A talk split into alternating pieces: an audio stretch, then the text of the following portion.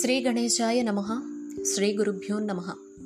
ఆపదామపహర్తారాం ధాతారాం సర్వసంపదాం. లోకాభిరామం శ్రీరామం భూయో భూయో నమామ్యః. భగవద్ బంధువులందరికీ పాదాభివందనాలు. రామాయణం భాగాల వారీగా ప్రతిరోజు సంతూ తెలుగు టాక్స్ ద్వారా మీరంతా కూడా వింటూ ఉన్నారు.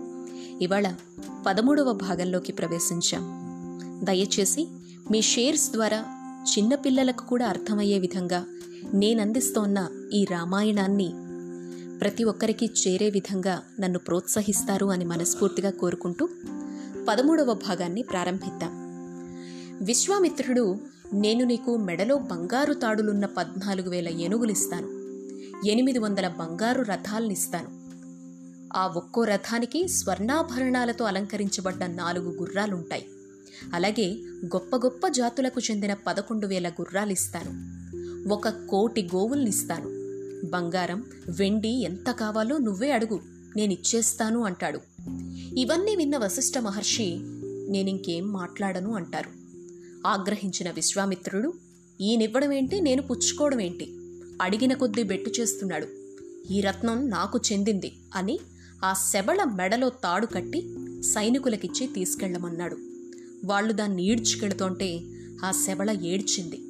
ఇంత జరుగుతున్న వశిష్ఠుడు మాత్రం అలానే నిశ్శబ్దంగా ఉన్నారు. అప్పుడు ఆ శబళ ఇంతకీ నన్ను వశిష్ఠుడు వదిలేశాడా? లేకపోతే విశ్వామిత్రుడు తీసుకువెళ్తున్నాడా?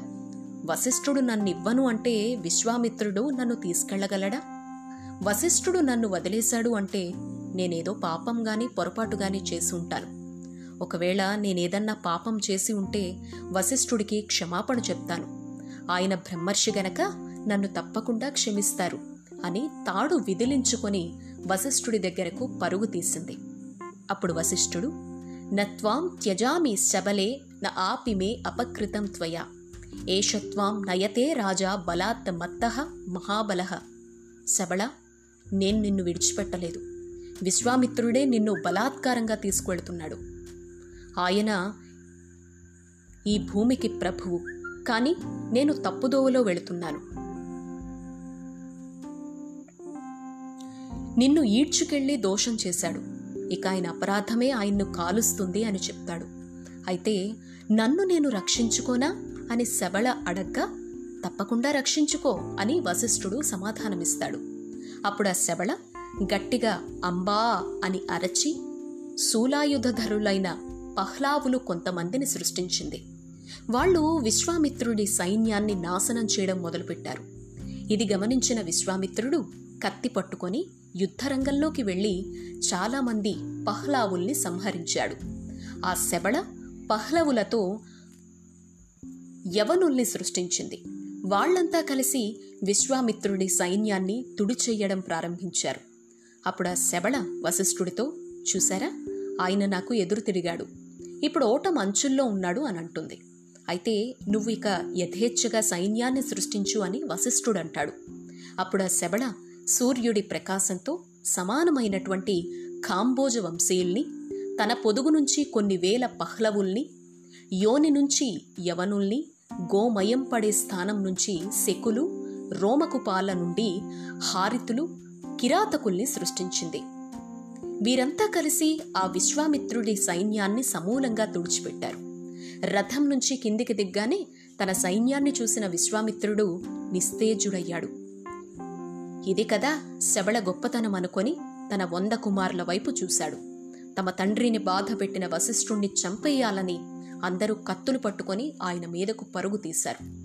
కూర్చొనున్న వశిష్ఠుడు తన మీదకొస్తోన్న ఆ నూరుగురు పిల్లల్ని చూసి గట్టిగా ఆ అని హూంకారం చేశారు. ఆ నూరుగురు పిల్లలు భస్మరాసులై కింద పడిపోయారు. ఇది చూసిన విశ్వామిత్రుడు ఆశ్చర్యచకితుడయ్యాడు.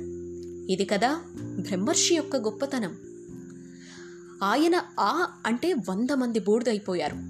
ఆ ఆవు తలుచుకుంటే గొప్ప సైన్యాన్ని అమోఘమైన భోజనాన్ని సృష్టించింది. రాచరికం కన్నా తపశక్తి చాలా గొప్పది. ఈ వశిష్ఠుణ్ణి నాశనం చెయ్యాలంటే నాకున్న శక్తి సరిపోదు. కాబట్టి నాకు ధనుర్వేదంలో సమస్త అస్త్ర శస్త్రాలు తెలియాలి అనుకొని ఒక కుమారుణ్ణి సింహాసనం మీద కూర్చోబెట్టి రాజ్యపాలన చెయ్యమని చెప్పి తాను తపస్సు చేసుకోవడానికి హిమాలయ పర్వతాలకు వెళతాడు. రామాయణం పదమూడవ భాగం విన్నాం. పద్నాలుగవ భాగంలో సంతు తెలుగు టాక్స్ ద్వారా మళ్ళీ మనం కలుద్దాం. మీరంతా దయచేసి మీ షేర్స్ ద్వారా నన్ను ప్రోత్సహిస్తారు ఆశీర్వదిస్తారు అని మనస్ఫూర్తిగా కోరుకుంటూ జై శ్రీరామ్.